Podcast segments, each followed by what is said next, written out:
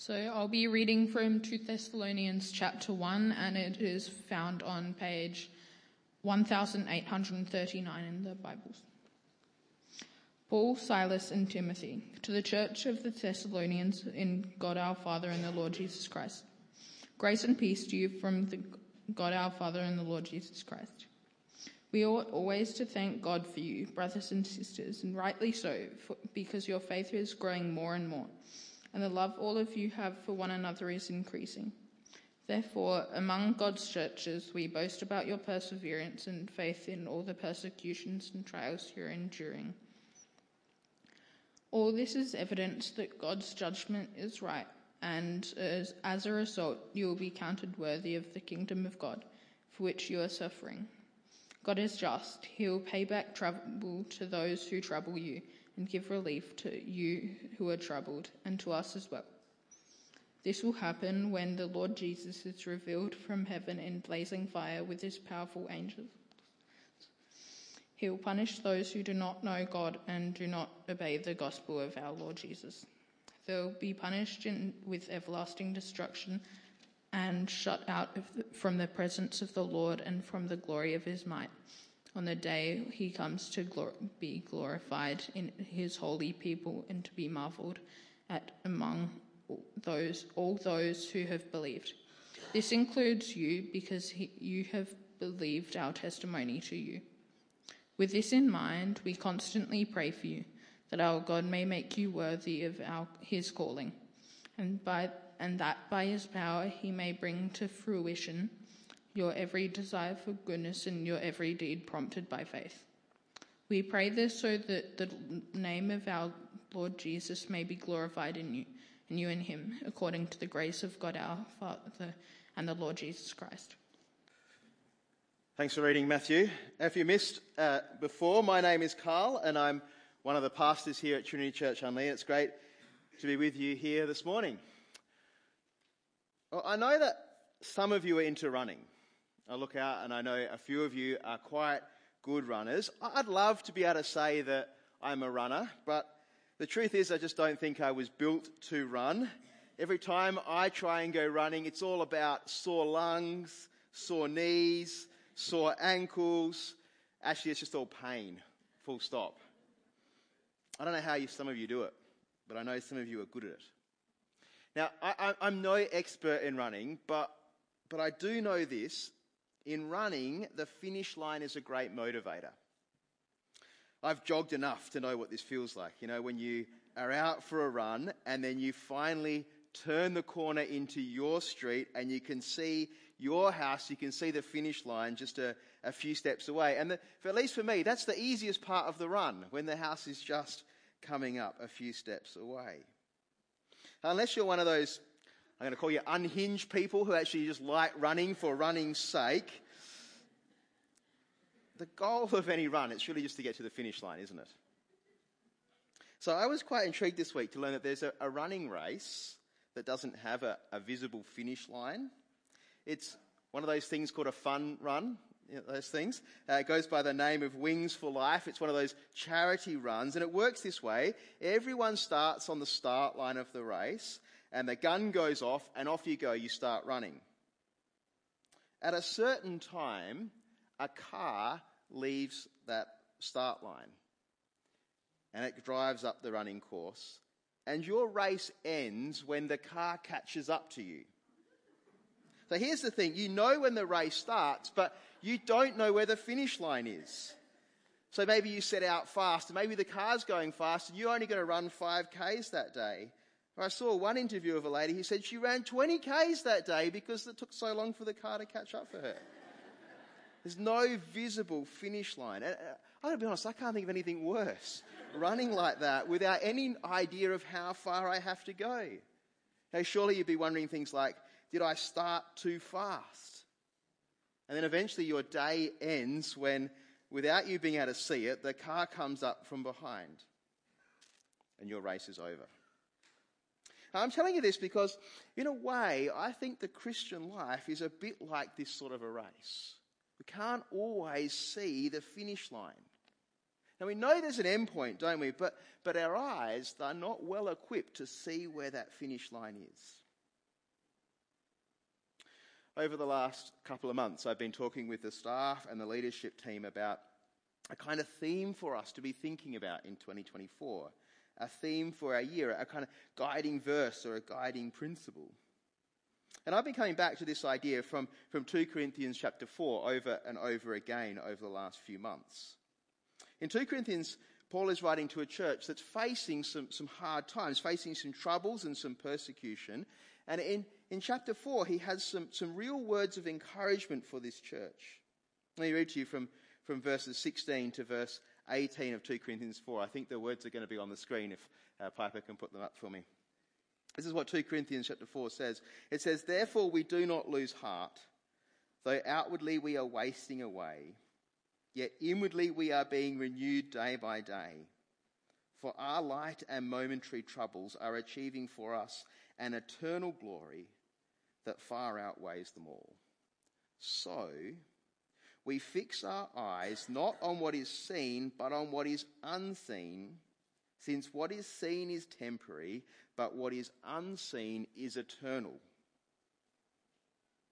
you hear what Paul has to say? Here's, here's what I love about this. If you're in the midst of difficult times today, and, and some of us really are, then I hope you relate to these words to the Corinthian church. Paul looks on at their troubles and he says, Fix your eyes on what is unseen. If you're struggling today, if you're facing some hard times, here's the encouragement fix your eyes on what is unseen. But there's also encouragement, I think, for the rest of us, for those of us who, who are not feeling hard pressed on every side, who are not feeling abandoned or persecuted, for those of us who are really enjoying the good things in this world, well, then this passage has a way, I think, of helping us to, to reorientate our priorities and reorientate our hearts. Because it reminds us, doesn't it, that the seen things of this world, and I take it that means the material things, the, the seen things, the non spiritual things, it reminds us that those things are just temporary. And so we're to lift our eyes off those temporary things and focus instead on the things of eternity, the unseen things, the things that really matter. And here's the thing I'd love us as a church to be doing that this year, to be fixing our eyes not on what is seen, but on what is unseen, to be looking to the eternal things of our God. How do we do that? It's not really about our eyes, is it? It's not really that we need to go and see an optometrist and get a script to see the unseen. Some of us might need to do that, but no, not what this is about, is it? This is about the state of our hearts. How do we change our hearts? How do you do that in terms of a relationship with another person? If you're in a relationship with someone, how do you change your heart towards them? If you're looking to rekindle affections with your spouse or a friend, or how do you do that? Surely one of the things you can do is talk and have conversations. I think the same is true with God. And so, over the, the next five weeks, what we're going to do as a church is going to be thinking through how do we have conversations with our God. Called this, this little series of five weeks looking at some different prayers in the Bible, Conversations with Our Creator. Over the next five weeks, Jack and I are going to be tag teaming, working our way through five different prayers in the Bible. And here's the thing we're not wanting this series at all to be a, a kind of guilt trip, right? So often when you think about prayer, often one of the things that we think about is, oh, I wish I was praying more, or I should be praying more. That's not what this series is about. Sure, we may need to be doing those things, but this series is not supposed to be a guilt trip. Rather, what I hope this series does is I hope this series helps us with our vision. I hope it helps us focus on the unseen I'm hoping it's like this series gives us a set of lenses that can help us to, to see the eternity things, see the things of the eternal God. Because there's such benefit in praying like that. John Calvin, when he speaks about prayer, he says, By the benefit of prayer, we reach those riches which are laid up for us with our Heavenly Father. Prayer is a wonderful thing. As I said, over the next five weeks, we're going to be looking at five different prayers in the Bible. Today, our prayer was originally prayed by Paul, but over this series, we'll be looking at the prayers of a surprised mother, and the prayers of a guilty king, and the prayers of Jesus himself. Today we're looking at Paul's prayer from 2 Thessalonians chapter 1. If you've got your Bible nearby, I'd love you to open to 2 Thessalonians chapter, chapter 1. A quick word about the structure of this passage. Verses 1 to 2 are, are Paul's greeting to the church. Uh, we're going to skip over those verses today. We're not going to look at them at all today. Verses 3 to 10, they, they help us to see what Paul has in mind as he turns to prayer. We know that because of the first four words of verse 11, where Paul says, with this in mind. In other words, these first few verses in this chapter are about Paul's prayerful attitude. And then in verses 10 and 12, we see the words of Paul's actual prayer. Perhaps not word for word, but we see the content of the prayer. The prayer is short, but it's also pretty dense. Today, I want us to look at two things relating to Paul's attitude as he comes to prayer, and three things from the prayer itself. And you'll see those things listed in your leaflet if you want to uh, use that as you follow along. But here's the thing here's what I'm really hoping. I hope you go home today encouraged and perhaps also a little more equipped to focus on the unseen things of the Christian life, to be praying for and living out a life of faith and love certain of Jesus' return, and looking forward to both Jesus' ultimate glorification and ours with him. So I hope you go home with. Okay, so uh, point one on your leaflet, if you want to have a look there, at verse 3 of our passage as well. And I want to see here an attitude of thanksgiving that Paul has. Let me read to you from verse 3. This is what it says. We ought always to thank God for you, brothers and sisters, and rightly so, because your faith is growing more and more, and the love all of you have for one another is increasing. So, as Paul mentally prepares to pray, thanksgiving is at the forefront of his mind. That's probably not surprising for you. I imagine that when you pray, often you would have some prayers of thanksgiving to God in that prayer. At the flippant end of that, I'm sure many of us have, have given thanks to God for that uh, parking space that just eventuates when you're at a really busy shopping centre. At the more serious end, we, we might have given thanks to God for the healing of someone who's unwell. But in my experience, as I look back over my own prayers and think back the things that I've been praying for, so often my prayers are tied to the things that I can see. And why does that matter? Well, here's uh, what Don Carson said in a, in a book that I've been reading on this. I've got the words of Don Carson's quote up on the screen. Piper, if you can pop those up for me. Here's what it says it says this By and large, our thanksgiving seems to be tied rather tightly to our material well being and comfort. The unvarnished truth is that what we most frequently give thanks for betrays what we most highly value. If a large percentage of our thanksgiving is for material prosperity, it's because we value material prosperity proportionately. Now, here's the thing, and why we're looking at this prayer of Paul's. At least here in this prayer, Paul is not giving thanks for material things. He's not thankful for the things that we can see, rather, he's giving thanks to God for the things we can't see. You see that there? He's giving thanks that the faith of the Thessalonian church is growing. It's the first thing he's giving thanks for. He's giving thanks that their love for one another is increasing. Second thing. And he's giving thanks that they are persevering in the face of suffering. Thanksgiving for growing faith, thanksgiving for love for one another, and thanksgiving for persevering. Now, does this mean that we shouldn't be praying for material things?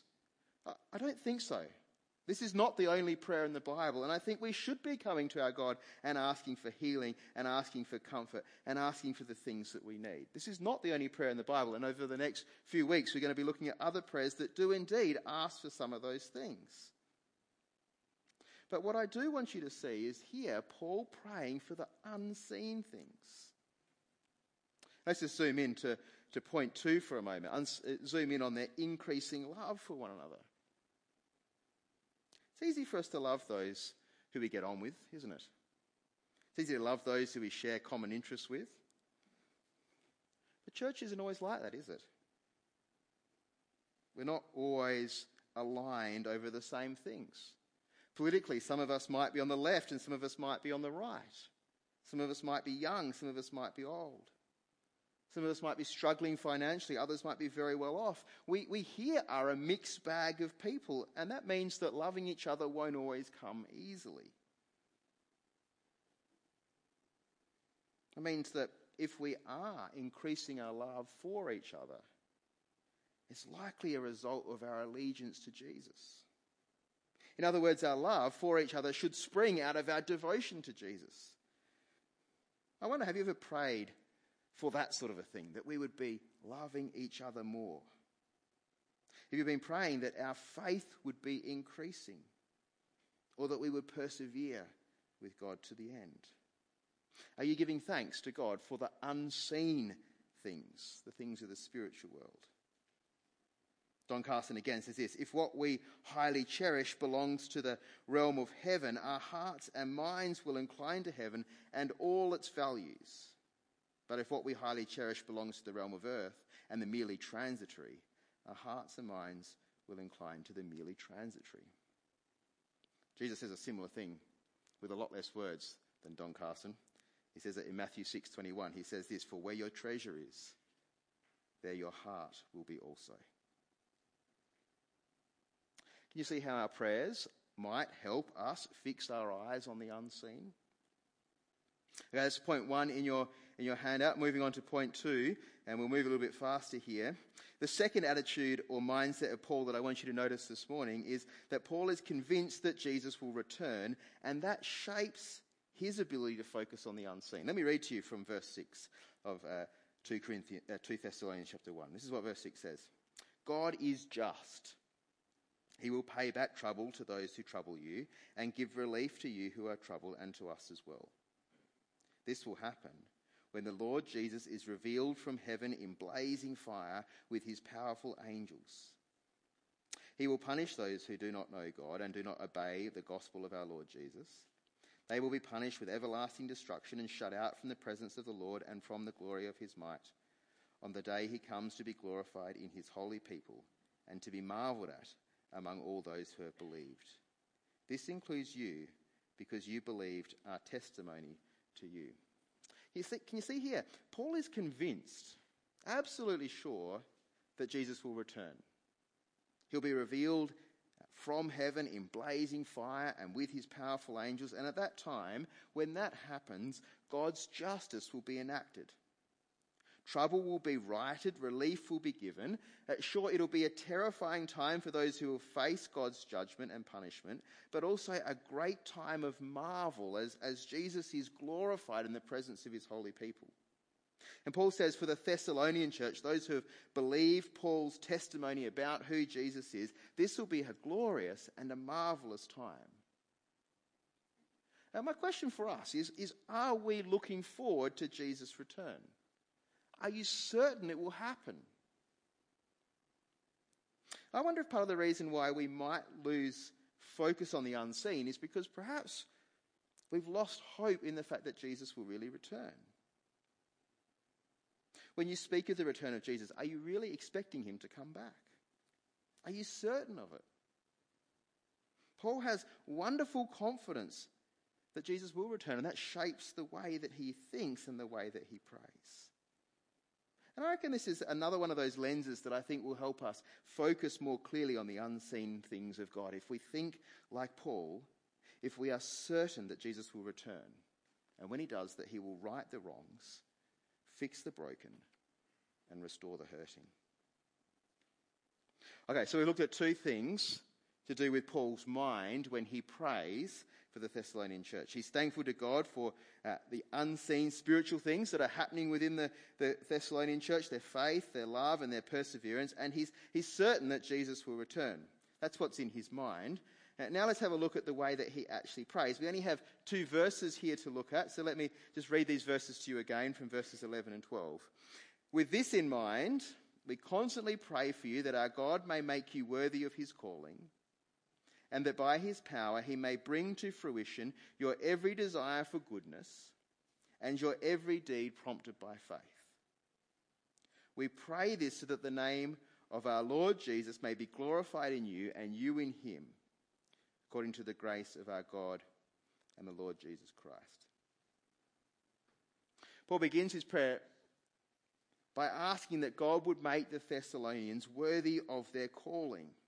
As you notice, this was his constant prayer here. I wonder what you think it means to be made worthy of your calling. It can't mean that we're just going to be like accumulating merit throughout our life or, or honour, and so that we would become, as we live our life, more and more appealing to God. It can't mean that because that flies in the face of the rest of Scripture. For example, this is what John Stott says. He says, When God calls us to himself through Christ, he did it in his free grace to the unworthy and the undeserving. We don't earn this change. So, what does it mean then? What does it mean, what does it mean to be made worthy of your calling? Here's an illustration that might help. Have you ever um, been on the London Tube, the London Underground? If you've been there, you might know the phrase that goes hand in hand with the London Underground station. I've got a photo of this on the screen, Piper. Mind the gap is the phrase that goes with the tube, right? And I want to suggest here that, that what Paul is saying here is that we realize that there is a gap between what we were when God called us and what we will one day become.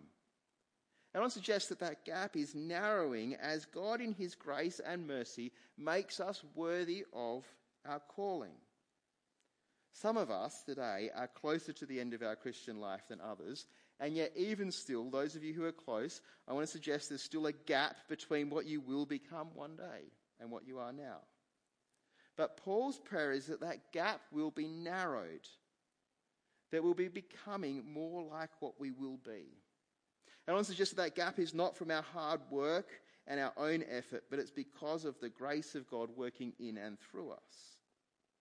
That's the first part of Paul's prayer. Make us worthy of your calling, God. And the second is similar, but it has to do with our actions. What do you think of the phrase, it's the thought that counts? What do you think of that phrase? I want you to imagine for a moment that it's your birthday today. We celebrated Charlie's 18th birthday before. It's terrific. But I want you to imagine today that it's your birthday. You've woken up and you walk down to the kitchen and your partner or your child or someone else in the kitchen looks at you and says something like this Hi, Dad. Happy birthday. I was thinking about making you breakfast this morning, but we're all out of eggs. Sorry. But it's the thought that counts, right? What do you do? You just shrug your shoulders? Okay. And then you get to work and it's morning tea time and someone else in the office says, Oh, happy birthday. I was thinking about getting you a cake today, but we just ran out of time. Sorry. It's a thought that counts. I mean, that's better than having your birthday forgotten altogether, isn't it? Sure, but only a little bit better. And I would suggest to you that's because I think our actions demonstrate that our thoughts have really taken hold. If you really care about your workmate, you'll only think about getting them a cake, but you'll actually do it.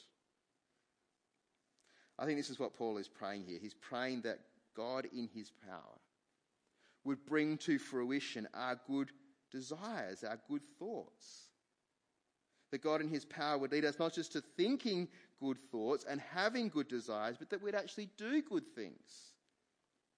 That our thoughts would fruit into good actions. Let me ask you, do you think God can change you to do this? Do you pray for this? Do you pray for others? Particularly as we get older, I think change is hard. And sometimes I think, well, especially as we get older, that people won't change or that God won't change us. But here I want you to see that Paul is praying that God would be at work in our thoughts and that they would fruit into good actions and good behaviours. Isn't that a wonderful way to keep focusing on the unseen? To be praying that God would be at work in us, changing us, making us to be more like Jesus. The very last aspect of Paul's prayer that I want to look at with you this morning is that Paul is praying for the glory of both Jesus and by God's grace, us with him. It's a kind of double glory prayer going on here. The glory of Jesus and the glory of God's people. And I want to suggest to you that this double glory, it's kind of the whole purpose behind Paul's prayer. This is what he wants. His whole purpose in praying is that Jesus would be glorified, that we too would be glorified with him. And that lines up, doesn't it, with the unseen things, the things of the eternal.